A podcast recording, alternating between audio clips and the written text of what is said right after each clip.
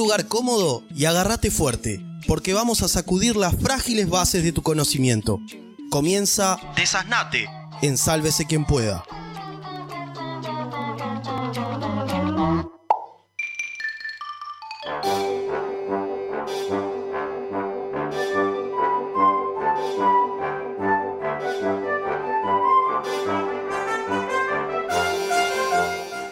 Hola chicos y chicas, bienvenidos a este espacio donde vamos a tratar de hacer que seas un poquito menos burro.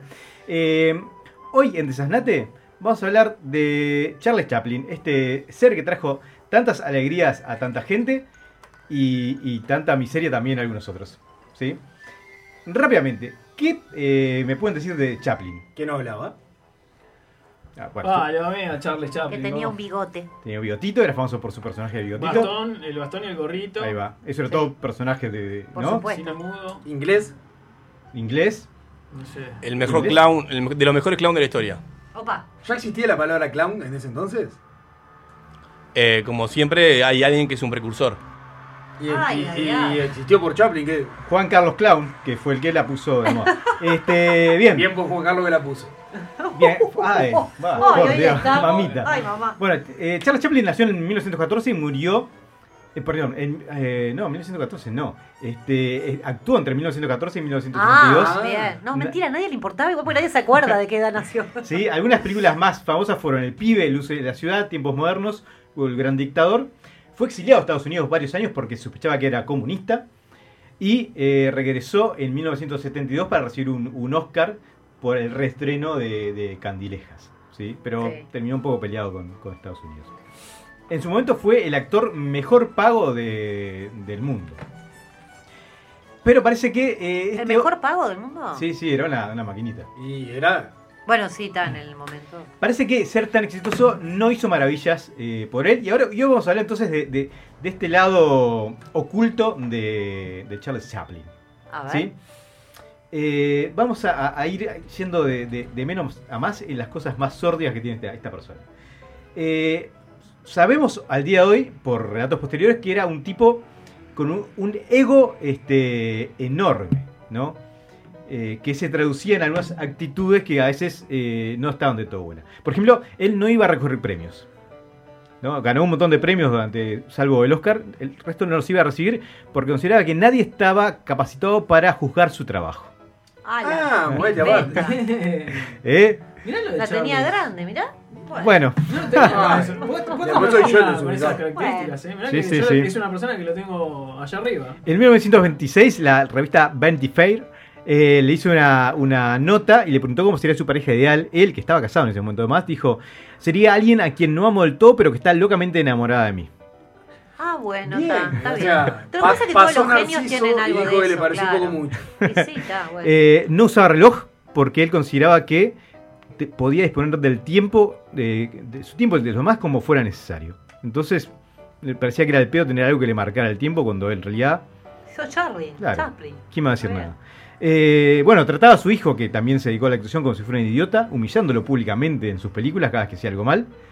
¿En serio? En serio, sí, sí. Pero o sea, era como, ay, me burlé de vos porque... No, hay- dijiste- no, tratando mal, porque ni siquiera era cachero. Hay una anécdota que el tipo este, entró tarde a una escena y estuvo cinco minutos explicándole qué era un poco una puerta y cómo tenía que agarrar la puerta, ¿no? Y preguntaba si era idiota que no entendía cómo se hacía, bla, bla. Esto lo relata Marlon Brando, que, que fue dirigido por él, por él en una de sus últimas películas, que dice que un día llegó 15 minutos tarde a, a una película, estuvo 10 minutos frente a todo el, el- el- el equipo, este, meándolo ¿En serio? Acerca- ¿Mirando a Marlon Brando Sí, sí. O, a- o al hijo? ¿no? a Marlon Brando Ah. acerca de lo responsable que era, que era una desgracia para su profesión, que no entendía lo básico, que pa, pa, pa, pa, pa, pa. Se le iba la moto muy fácil, ¿no? Pero bueno, hasta ahí decimos, son detallecitos de cuando alguien es un genio. Él mismo decía, ¿no? Este, cuando alguien eh, le dicen que es, alguien es tiránico cuando es un fracasado, pero cuando tiene éxito dicen que es un genio. Yo soy un genio. Claro, tiene razón. Mirá que bien. ¿eh? Tiene razón, Sí, vale. claro. Eh, parece también a este hombre le gustaba mucho el sexo. Mucho el sexo. Básicamente su criterio era si, si no era una pariente directa y tenía tetas, No, no, no. Bueno, esto no lo dijo él. Esto lo estás poniendo. Viste que a todas las personas ¿Es con así? éxito le- termina como pasando un poco eso, ¿no? era igual era una cosa admirable, medía ar- alrededor de unos 65. ¿Sí? ¿Cómo te Bien. sentís, Ricky? Es ¿Te sentís ídolo. comprendido? Este, y, y para él era te- poder disponer de esa, de esa pequeñez e imponerse a, a- a mujeres Claro. grande más altas era este, como una victoria. Y, y comenta que alrededor de 2.000 personas pasaron por, ¿Por su cuerpo? por su cuerpo. Qué fuerte. ¿Cuántas? Dos mil personas. Dos mil. Bueno, que las cuente ya es pila, ¿no? Porque Igual lo que pasa que hay, en esa época, además. igual ¿no? parece que sumaba, Oh, sumaba ¿cuál muchas. era? Por ejemplo, es, eh, se rumoreaba que tenía o realizaba orgías con Fatih Arbuckle, que era básicamente el hombre menos erótico del siglo XX. Era un actor cómico, que su personaje era un personaje gordo, así desagradable. Ajá. Y pare- compartía una película y se iban de fiesta y Mira. este, en una de esas orgías, este, su gracia, la de Chaplin, era ponerse iodofón en el, en el amigo No. y salir revoleándolo así con su, su miembro rojo como una gracia. Ese es. Bueno, está. Ah, no, está bien. no, Eso es lo que no, te hace el éxito. esa ¿Por qué no? cabecita está- El iodofón porque creía que le- le- eso lo protegía de las enfermedades venéreas. Pista, no, no protege de las enfermedades venéreas. No se ponga No se iodofón en el iodofón. No sean bananas. No. También fue famoso por el- el- los castings que haría, que hacía que eran un tanto perturbadores, en los cuales los castings eran con chicas, él, una chica, le iba tirando líneas como para que fuera representando, y le iba pidiendo que se sacara un poquito más de ropa, y en un momento este, empezaba a, a- a interactuar con ella y como a sobarla y a... ¿no? A, a sobar. No, todo muy lejos del acoso. ¿Sí? No. Y terminaba, para que no se pusieran nerviosas en su cabeza, terminaba con un gesto para mí, es incomprensible, que es, le tiraba un pastelazo en la cara. Y Después Co- de, de- como para aliviar la tensión. Claro. Después de cortejarla. Claro. porque- Que recuerdan todos sin hablar, ¿no? Cine mudo. Es que había que decir mucha cosa No, no, con lo que no, uno no. hacía, ¿no? Porque era lo que. Sí. O sea, el hombrecito ese que no hablaba, que era gracioso sin hablar, que era un gran Era un comediante, de era un hijo de puta. Bueno, y sí. Y Sí. hay que decirlo. Qué fuerte. Se rumoreaba que eh, el pequeño Chaplin era, era más grande de lo que la gente pensaba.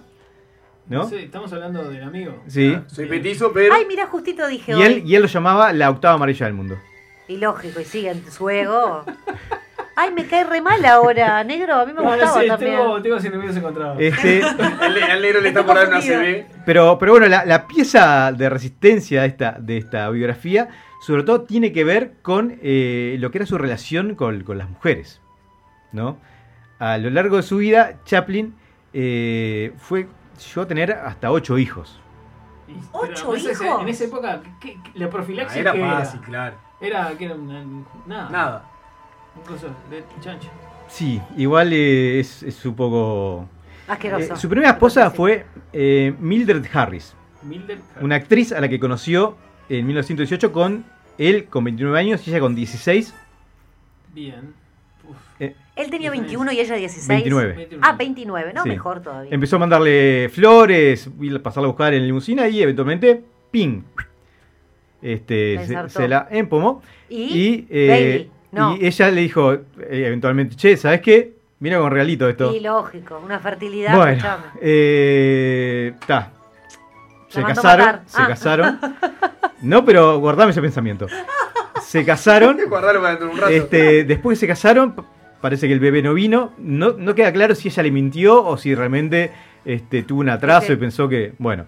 Pero ya ahí la cosa no Iba quedó muy mal, bien con Charles. sí. ¿no? El tipo dijo, ah, me, me cagaste. Y a partir de ahí la relación se tensó. A pesar de eso, este, eventualmente quedó embarazada. Pero el niño que tuvieron murió a los tres días y ya con eso se rompió eh, la relación. Y bueno, sí. Con lo cual empezó a pasar un montón de días fuera de su hogar y eventualmente este, se mudó a su casa, le pidió el divorcio y, y- y no se recuperó del todo eso. Posteriormente, en 1920, cuando él tiene 31 años, conoce a Lita Gray, que tiene 12 años. ¿Cuántos? 12 años.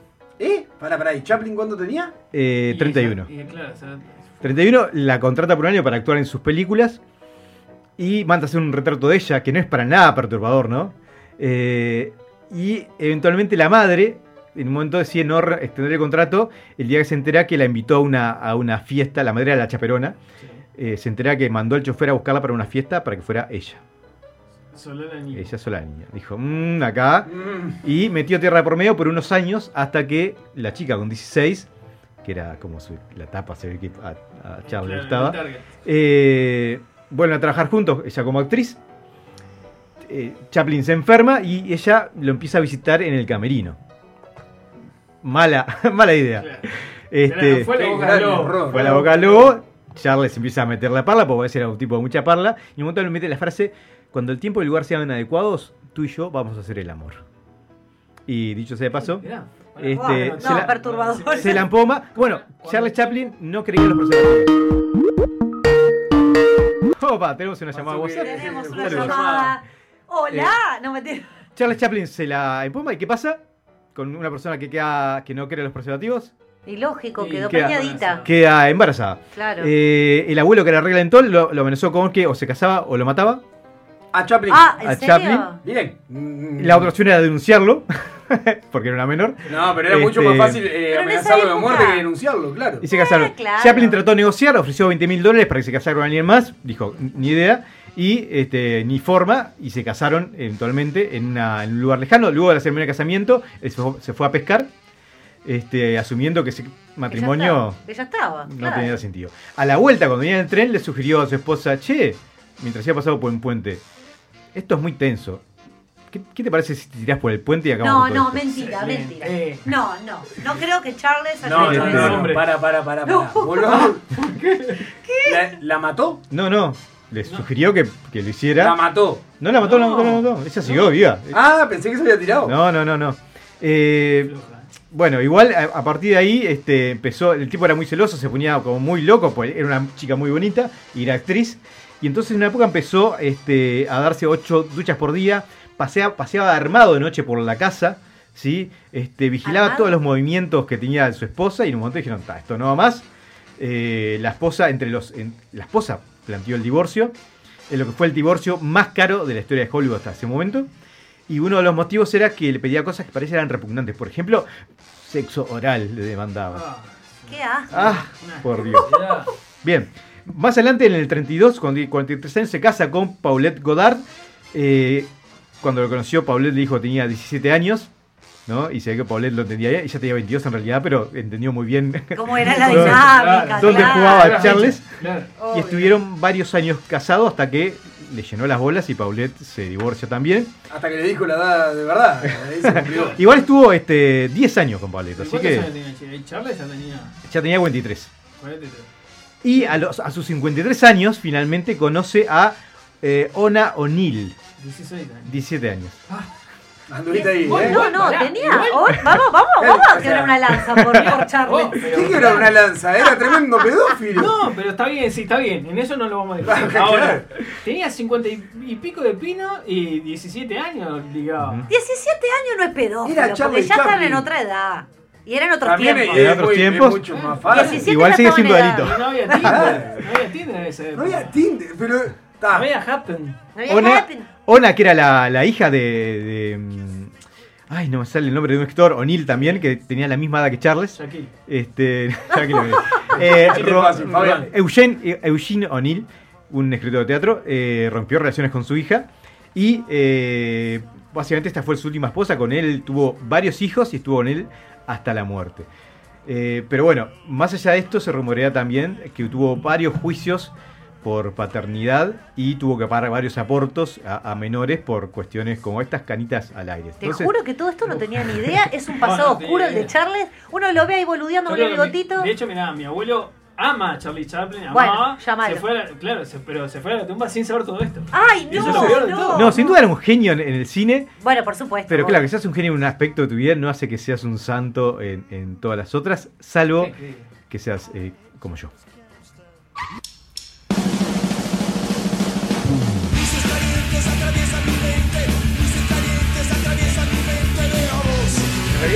Te voy a tener que sacar.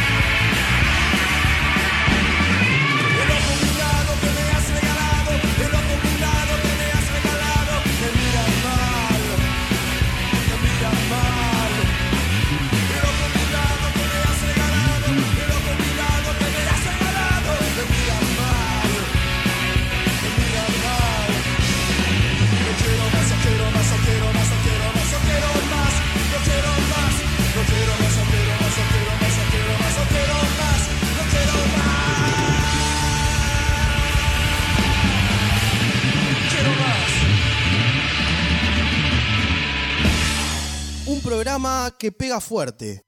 Sálvese quien pueda. Somos lo que hacemos y también lo que escuchamos. Subí el volumen. Llega Acople a Sálvese quien pueda.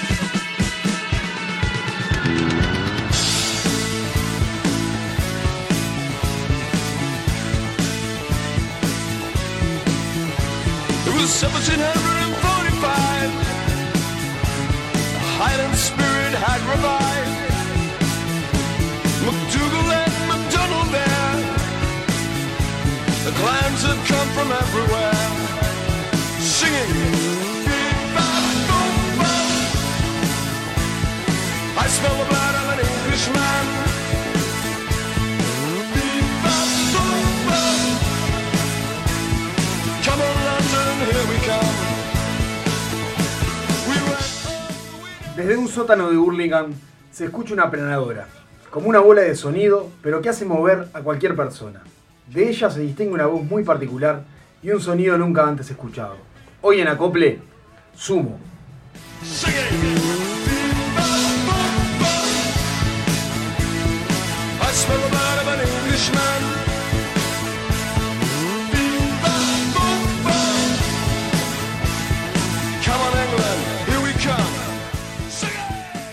Bueno, compañeros, compañera, eh, oyentes, eh, hoy nos toca hablar un poquito de Sumo en esta Acople. Eh, ¿Conocen Sumo? ¿Tienen alguna idea? Eh, ¿a qué Poco, poco porque eh, en realidad como que eh, en el, en el- cuando yo nací, que yo soy muy chiquita. Son los gordos estos que se ponen la. No, pero fue en principios de los 90 que se separó, 88, No, 89. Eh, 89. 87. Bueno, por ahí. Y conozco Oh, que perdón, Roberto... 89, no, 87 87 murió Luca. Exacto. Ahí va. Bueno. Lucas Prodan. Después, en realidad, eh, manejo que Roberto Petinato está Exacto. también, de- creo que el saxofón, o no sé qué tocaba. Y después, en realidad, Ah, más, honestamente- está. ver, de, oí- de- de oído. No, no sé, no, todo eso de verdad, porque lo sé porque miraba programas y Roberto Petinato, pero no escucho Sumo, mm, sé que es una banda que fue muy mítica, pero después no sé más. Muy bien, la, ¿el resto? la banda más versátil y transgresora de Ah. Argentina. Qué Ah, bien, la más versátil, la más transgresora. Sin lugar a dudas. Afirmación fuerte. Sí, a mí, a mí me da este, oscuridad. o a mí me pasa, me lleva a un lugar muy oscuro. Sexo, drogas y rock and roll. Sí, sí. Ah, pero me están mirando con una cara. No, te estaba pensando mientras lo Para decías. Es pa- parte de la banda sonora de, de mi infancia, pero en realidad la, la vivía, pero no, no, no me interesaba quién cantaba ni quién Claro. hacía las cosas. Bien. Eh, Ahora bueno, voy a mutear a Ricardo, a Gaby y a qué más. vamos a empezar a hablar un poquito de Sumo, una banda argentina eh, en la cual su cantante era un italiano. Sumo la compusieron varias personas y tuvo una gran rotación de, de músicos dentro, dentro de la banda, eh, con una formación que fue la, la que más tiempo estuvo eh, bastante estable, ahora después vamos a entrar en eso. Sumo tenía a Luca, a Prodan en voz, a Germán Dafuquio en guitarra, Ricardo Mollo en guitarra, Diego Arnedo en bajo, Alejandro Socol en batería, Albert- Alberto Superman Troglio en batería, Roberto Petinato en saxo y eh, Marcelo Rodríguez, que fue en los finales el trompetista de Sumo. Eh, Estaba Ricardo Pará, Mollo. pará, pero leíste todos los nombres de todos los integrantes. de todos los integrantes. ¿Y a ella la nombraste? A ella no la nombré Ah, porque tuvo muy poquito tiempo. Sumo tuvo. eh, fue, fue muy precursora porque tuvo en sus inicios una baterista mujer. Era Ah, una mirá. inglesa amiga de Luca Prodan. Que, que fue. eh, era como muy raro ver una banda de rock que además eran todos hombres eh, con una mujer en la batería. Eh, luego ella por un. por cuando explota la guerra de Malvinas en Argentina, ella se vuelve a, a Inglaterra por porque Y que tenía un venía- poco por su vida. Y que, venía de, y que venía del punk. Venía del punk. Ahora Mirá. vamos a entrar un poquito en esta historia de Sumo. En 1980, Luca Prodan, un italiano, como, como decía, residente en Inglaterra, eh, adicto totalmente a la heroína, eh, un tipo que le gustaba mucho el rock and roll, el punk y el reggae, eh, se va a Argentina. ¿Para qué? A rehabilitarse eh, justamente de la heroína. Él va a rehabilitarse a Argentina, está un año más o menos sin consumir, se va a Córdoba a la casa de, a la casa de un amigo que es Timmy McKern, que es luego va a ser el representante de Zoom.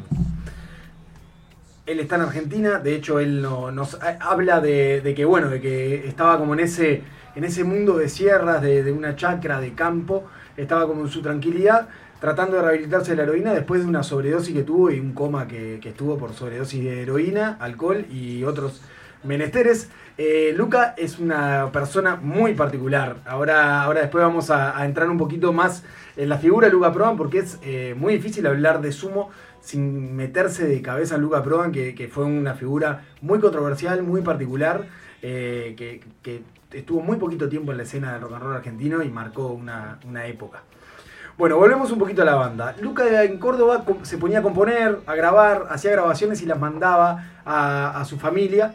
Eh, y en ese momento, con su amigo, el que vivía en el, en el cual Luca estaba en su casa, lo que, lo que dicen es, bueno, vamos a hacer una banda. Se van para Burlingame, es un barrio en Argentina, y ahí contactan con eh, y con Sokol. Contactan con ellos y empiezan a armar una banda y Luca llama a esta amiga para que toque la batería. Esa es como la primer formación de Sumo, eh, la cual empieza, empieza a, a generar, a, hacer, a, a grabar, a grabar, perdón, a ensayar, Ensayar. y empiezan a tener eh, sus, primeros, sus primeros toques, en realidad. Eh, él, cuando vino acá, claro, e- era hijo de una familia muy adinerada y se, se volvió a a Inglaterra a vender lo que tenía para venir y traer instrumentos. Exacto, se fue a Inglaterra a, a- a- a vender todo y traer instrumentos para poder formar la banda. Gracias Gonza por el, por el aporte.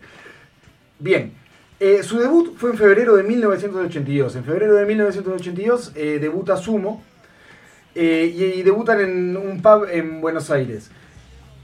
Ahí tocan, hacen varias fechas y empiezan a generar un poquito más de, de público y gente que les empieza a gustar. A ver, nos ponemos a escuchar en este momento, estamos escuchando Sumo de fondo. No es algo que a todo el mundo le agradaba, sobre todo en sus inicios de, Sumo, que era donde estaban empezando a, aprender más cosas. Pero así todos los invitan a- al primer festival en marzo de 1982, o sea, al mes siguiente de que ellos empiezan a tocar en, la escena under, digamos, los invitan a, a un festival que se llama Rock del Sol a la Luna. Festival para no una gran cantidad de personas. A ver, estamos hablando de festivales en los Íntimo, 80 sí, sí, sí, que no era eh, lo que son los festivales hoy en día Claro. con o sea, 20.000, 30.000 personas. O sea, es muy eh, eran festivales mucho más reducidos de rock and roll. En esta época es cuando se incorporan eh, Diego Arnedo al bajo, hoy en día bajista de Divididos, Ricardo Mollo a la guitarra, hoy en día guitarrista de Mollo. y Roberto Petinato. Perdón, no. Y Roberto sí, pero Se ve que no escuchaste la columna de Divididos que hicimos hace como tres años. era obvio que iba a decir Faltó, eso. faltó, faltó horrible. Pero bueno, está. No, todo bien. Y aparte soy Dori, o sea, hace tres años, olvídate. Ni idea. Bueno, y Roberto, Roberto Petinato se suma al saxo. Roberto Petinato era un periodista de una revista de rock and roll, era un periodista de música. Eh, un día va a hacer una entrevista a Luca y se termina como recopando y termina siendo el saxofonista de, de la banda, digamos. La banda tenía eh, su mayoría de temas en inglés. Eh, ahora estamos eso, estamos repasando un poquito los temas de, de Luca y de hecho abrimos con un tema que era en inglés. Eh, el tema anterior eh, entre segmento y segmento también era de Sumo, que era El Ojo Blindado, que se hizo en español, pero la mayoría de su repertorio era en inglés. Lo cual en 1982 en Argentina era un problema cantar en inglés. Porque estaban en plena guerra de Malvinas. Cuando revienta la guerra de Malvinas, la gente empieza a detestar escuchar música en inglés y como el nacionalismo, que fue lo que la dictadura quiso Sí, sí, claro, sí, eh, imponer eh, en esa, con respecto a esa guerra, el nacionalismo estaba muy fuerte, no se escuchaba música en inglés. Era, era eh, impensado ir a ver a una banda que cantara en inglés. Entonces ahí tuvieron como un problema. Eras una con el antipatria. Claro, eso, eras una antipatria totalmente. Lo que menos querías en esa época era hablar inglés. O, o estar eh, o escuchar música en inglés. Bien.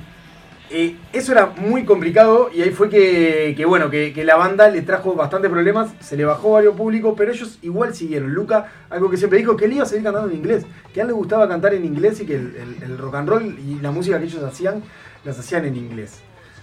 Bien, pasamos al 1983 donde graban su primer disco o demo, es un disco grabado de una forma bastante rústica en un estudio chico de, uno de sus conocidos, eh, que se llama Corpiños en la Madrugada, es un disco totalmente independiente, eh, y ahí empiezan a tener muchos shows en pubs, clubs, siempre dentro del under, siempre dentro del under bonaerense.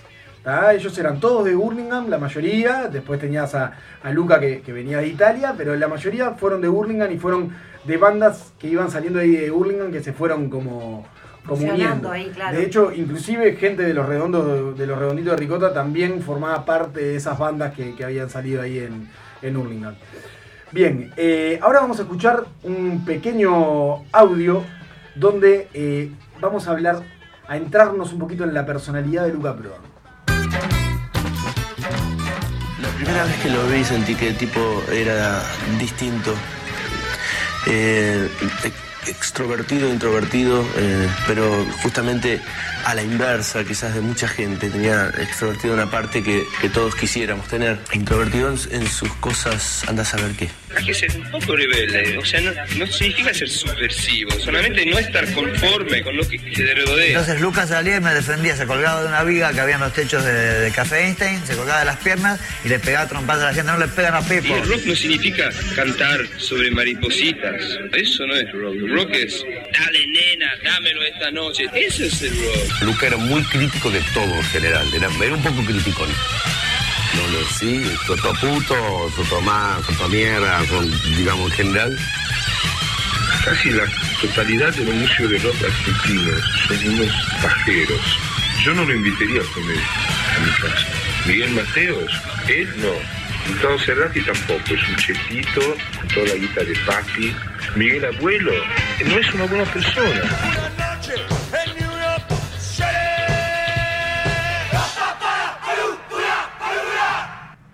Ahí tenemos un poquito de lo que era la personalidad de Luca, ¿no? Eh, en ese audio escuchamos a Luca Prodan, que era el, el que habla raro, digamos, el- el- porque aprendió a hablar español en, en Argentina.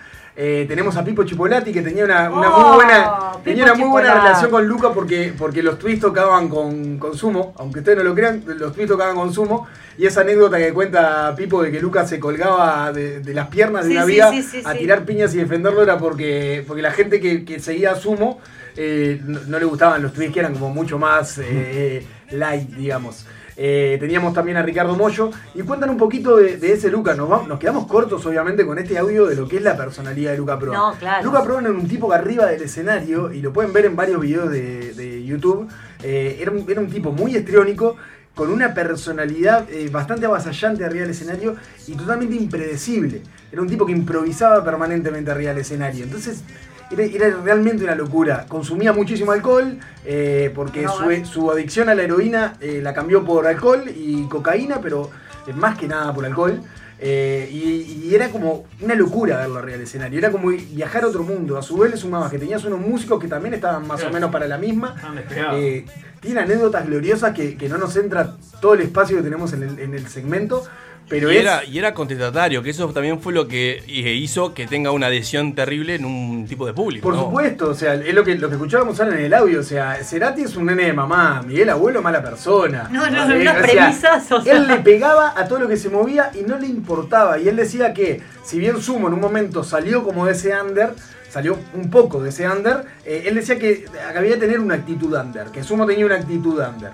Eh, y ellos hacían giras y, y- o iban a tocar a, a otras partes de Argentina y, y los locos hacían cualquiera. O sea, No, estaban- no, si escuchás, eh, hay una entrevista que la pueden ver en YouTube de Petinato a Moyo, en el cual entran a contar cosas y, con esa complicidad de cosas vividas que es, eh, es gloriosa. Realmente lo- le- les recomiendo verlo porque, nada, eran- estaban todos rotos, o sea, pasaban todo el día drogados, o sea, chupando. Era el folclore del rock de, los, de, de Pero- esa época. No, pero era realmente, era, era, era un abuso divino que llevaba a, a escribir cosas hermosas.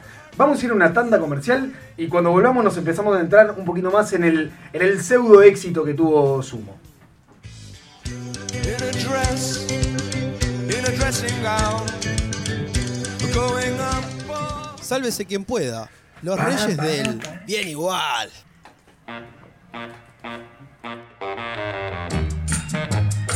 Accede a contenidos exclusivos registrándote en nuestra página. La X.uy. Una finísima selección de playlists, podcasts y programas en la vanguardia del sonido global.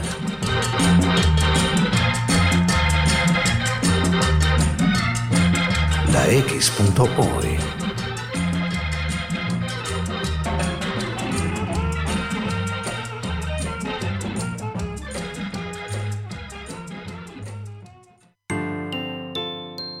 Imagina tu hogar, un clima perfecto. Imagina en cristal el ahorro energético. Día, lo mejor de la vida refleja tu interior. Día, Imagínalo en cristal. Día, los cristales del mundo. 2487-0707. El país te trae la colección de vinilos Conciertos en Vivo para que disfrutes del verdadero sonido del rock and pop. 12 vinilos para revivir los shows en vivo de estos tremendos músicos: The Rolling Stones, Coldplay, Adele, Bon Jovi, Oasis, Red Hot Chili Peppers, Lenny Kravitz y muchos más. Primera entrega The Rolling Stones. Pedir en tu kiosco a partir del martes 17 de marzo a 550 pesos. Una forma de sentir, pensar y actuar. La X. Cultura independiente. En Casmo seguimos creciendo juntos.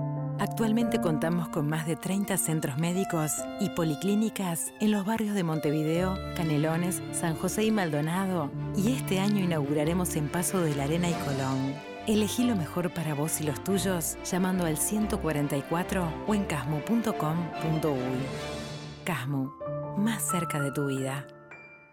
No busques más. Estás en la X.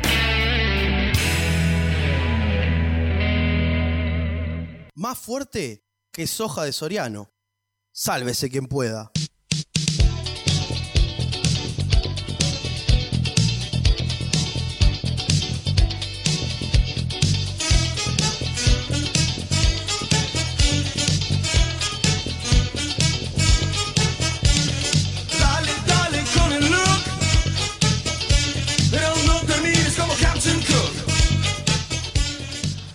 Bueno, volvemos con la segunda parte de la copla en la cual estamos hablando de Sumo, esa banda eh, liderada por un italiano eh, loco de la cabeza, adicto a todo lo que se le pusiera adelante, y eh, un montón de argentinos provenientes de Hurlingham y, y lugares cercanos que, que hicieron cosas hermosas como este tema que estamos escuchando que es Viejos Vinagres. Nos vamos a 1985. En 1985 Sumo graba, graba su primer disco, digamos, eh, no independiente, ya con un sello, eh, un disco grabado ya en un estudio eh, grande y como para salir al mercado a, a tratar de, de meterse a, a pelear en el mercado de, de las discográficas, digamos. Ese disco se llamó Divididos por la Felicidad. ¿tá? Es un gran disco que tiene entre ellos, para, para los que conocen Sumo de oído, ver, por ejemplo, la, rubi- la rubia Ta, tarada. ya la tengo, mejor no hablar de ciertas cosas. Mejor no hablar de ciertas cosas que está escrita la letra por el Indio Solari. Eh, no, no lo sabía y, y me sorprendió bastante. ¿En serio? Es una letra escrita por el Indio Solari y música de, de Sumo. Bien, en esa época, de 1985, presentan el disco Dividido por la Felicidad y hacen dos fechas en el Teatro Astros eh, con 1.300 personas en cada fecha. Ya empiezan a tener como un público un poquito más grande del que venían teniendo en pubs y clubs, con, con un afuero, digamos, mucho menor y, con no tanta gente que, que lo siguieras. Que lo siguieran, perdón. Bien, después eh, nos vamos a adentrar ahora un poquito en la forma de composición. ¿Por qué? Porque este disco tiene anécdotas muy lindas y tiene eh, una forma de composición que, que es muy rara y creo que es lo que le dio a Sumo. eh, esto de que hoy decía Gonza es como la banda. ¿Cómo fue que dijiste La, Gonza? la consolidación. Dije la más versátil por todos los estilos que, ah, que reproduce, que toca, y la más transgresora. Bien, yo creo que, que una de las cosas que le da esa versatilidad y también esa transgresión en la música, que uno cuando escucha Sumo es como algo que es, que es difícil de escuchar en otras cosas, porque Sí, sí, mezcla, es difícil, mezcla muchísimas cosas. En un mismo tema vos podés tener una guitarra de un estilo, una batería de otro, eh, el saxo de otra forma, y es como que llegan a generar algo eh, muy diferente, muy distinto a lo que se escucha. En algunos temas, en otros, por ejemplo, son re eh, claros y, y- y sencillos de, de lo que era el tocar, en general, claro, digamos. sí. Pero en realidad hay en temas que son realmente raros. Ahora vamos a escuchar un audio de, de Ricardo Moyo en una entrevista que le hace eh, eh, Gillespie, que es el que fue eh, trompetista en los últimos tiempos de Sumo, en el cual habla un poquito de, de esa forma de composición en un tema en particular, además. Había todo un, un- un lugar donde nos íbamos todos a, a ese mundo extraño y hermoso que es eh, el, el momento creativo de lo que pasa ahí. ¿eh? Recién estábamos escuchando Disco Baby Disco y yo no sabía qué tocar. Entonces le digo, le digo a Luca, ¿qué te parece que toque acá? Toca lo que quieras. Pero ese, ese paso libre de mi incursión en la canción de otro es como muchísima responsabilidad si, si digamos, si tenés un poco de criterio, ¿no? Y toqué eso que quedó ahí, porque tenía que ir para ese lado donde eh, nadie te dice, che, acá estaría bueno que toques una pentatoni. Era esa cosa de apelar a la creatividad pura. ¿no? Eh, sin, sin esquemas. Entonces era como una, una gran responsabilidad, por decir, si toco algo que no es, la cago. Entonces todos teníamos como ese cuidado, el Petty también tenía ese cuidado cuando en el momento de, los, de esos saxos que aparecen ahí, fue el descubrimiento del, del harmonizer. Si lo pasamos por acá, y pasamos el saxo por ahí y quedó esa locura. Esa locura. Entonces sumó a la otra locura, a una base de una batería electrónica. En ese momento era una serie de locuras todas adentro del mismo tema. Estaba bueno. Yeah. Acá estaban hablando, estaban hablando un poquito de- del tema DVD, que, que es el tema que estábamos escuchando de fondo, que es eso, uno escucha y tiene como una base de, de percusión electrónica, una guitarra como más funky, es, es como todo muy extraño, en realidad era como su forma de composición, era esa, era crear Dejar fluir y que bueno que eso fluir claro. eh, sin tener como esa- ese tecnicismo arriba. De hecho, lo que dicen es que en el escenario eran muy desprolijos y improvisaban permanentemente arriba del escenario. Entonces, eso también les daba como esta versatilidad y esta creatividad de, de dejar fluir. Las drogas creo que también les dejaban No, fluir mucho la fluía, creatividad. no. Eh, lo cual, lo, lo cual eh, termina generando esto, esto buenísimo que sumo, que es como una mezcla de un montón de cosas dentro del mismo tema. Una locura dentro de otra locura y sumada a otra locura, como, está, como dice Mocho en, en el audio. Eh, es, era realmente, realmente terrible eh, y, genial a la vez. Vamos a pasar un poquito eh, al segundo disco de, en sello, digamos, segundo disco comercial que ellos graban, que es en 1986, que graban Llegando los Monos. Eh, en ese disco ya lo presentan en el Estadio de Obras. Meten dos fechas en obras, con, ya con bastante gran cantidad de gente, y Lucas ya era un personaje eh, satánico arriba del escenario. O sea, era un tipo que se comía el escenario eh, arriba. Eh, se comía el escenario a tal punto que hasta para sus compañeros era bastante predecible, lo cual también generaba un poco de nervios para aquellos que querían un poquito más de profesionalismo. Ah, sí, claro. Eh, al punto que, que Sokol, eh, cuando se, se va en un momento de sumo, luego vuelve y queda como medio de invitado y tocando los instrumentos que se vayan necesitando por tema, eh, se va porque no, no, no les bancó mucho más la toma a, a- a ellos. O sea, que debe ser la, locura, la locura que tenían. Claro.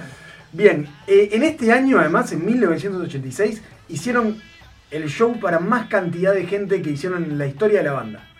¿Tá? Estamos hablando de una banda que sigue siendo una banda under. Sumo no es una banda que hiciera que llenara estadio de River, como otras bandas argentinas. Era una banda del under. Pero tuvieron un show para 25.000 personas que fue el Montevideo Rock 1 acá en Uruguay. En el Montevideo Rock, como hablábamos también en la columna cuando hablábamos de rock post dictadura, eh, Sumo fue una de las bandas participantes, habían 25.000 personas y dicen que Sumo realmente explotó la cabeza de la gente.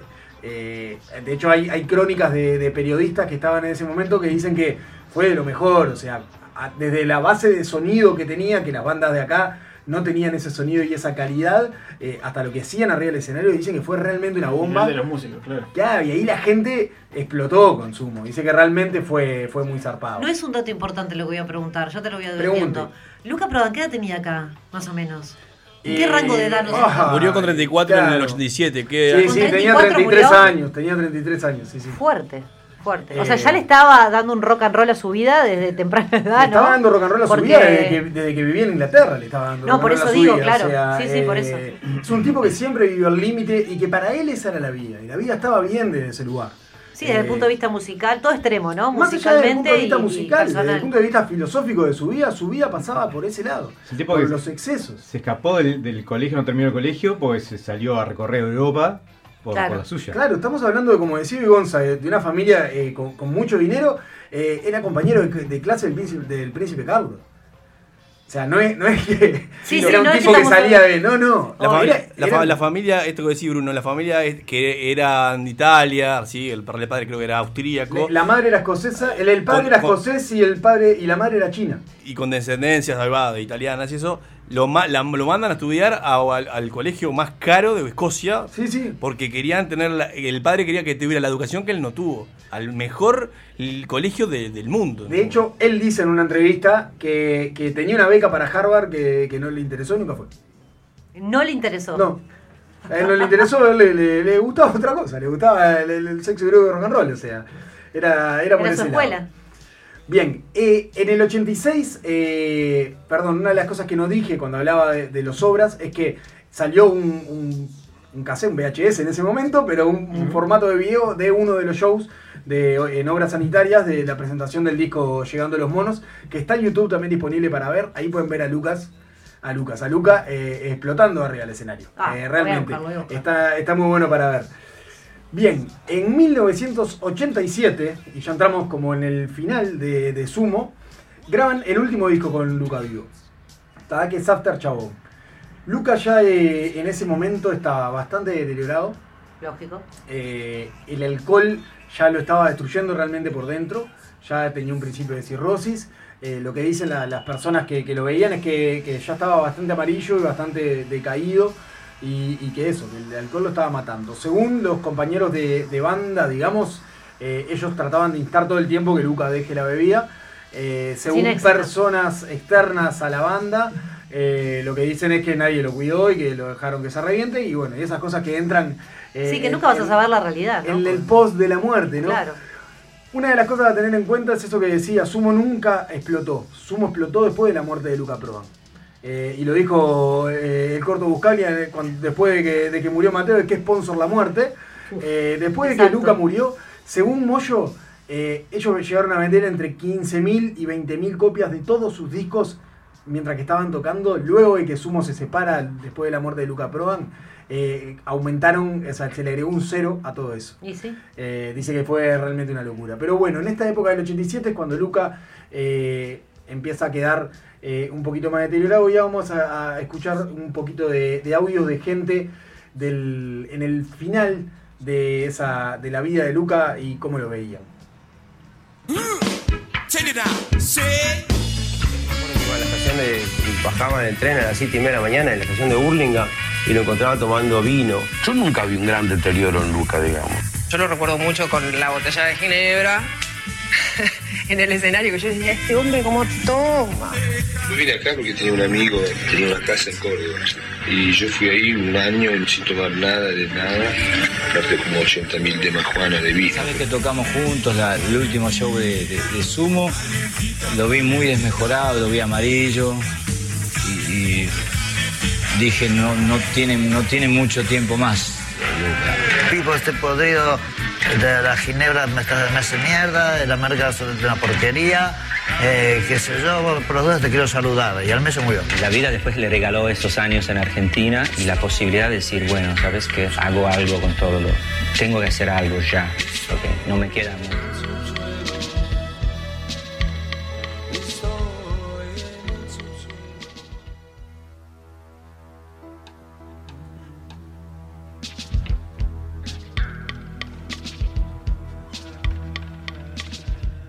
El 22 de diciembre de 1987, Luca aparece muerto en su casa. Tenía 34 años y una cirrosis ya irreversible.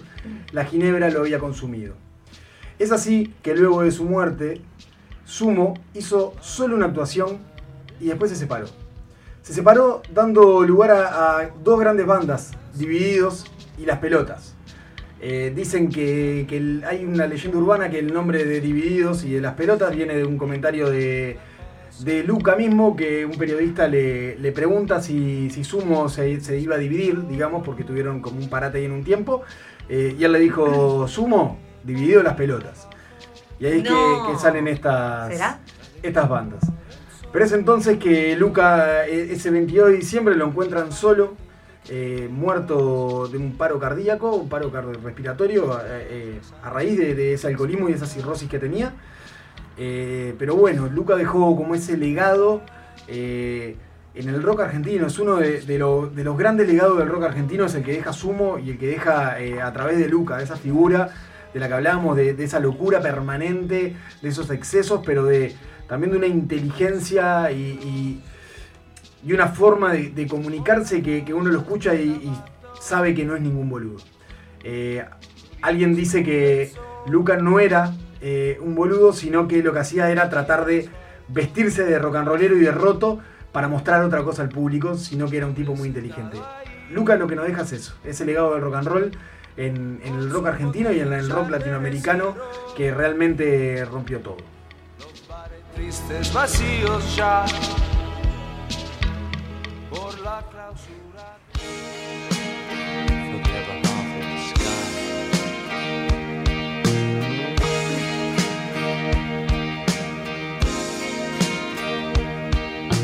Bueno, muy bien. eh, programa número 10 que nos trae acá esta noche.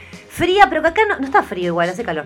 Eh, en realidad, en este nuevo estudio que tenemos en Sálvese quien pueda, gracias a la X, gracias a Alejandro Fontaina, gracias a Pedro, gracias a, a todos los oyentes, Ah, a ustedes compañeros. Felicitaciones a todos los programas que comenzaron hoy, a los que no comenzaron ni engancharon en el en, este nuevo estudio. También, felicitaciones.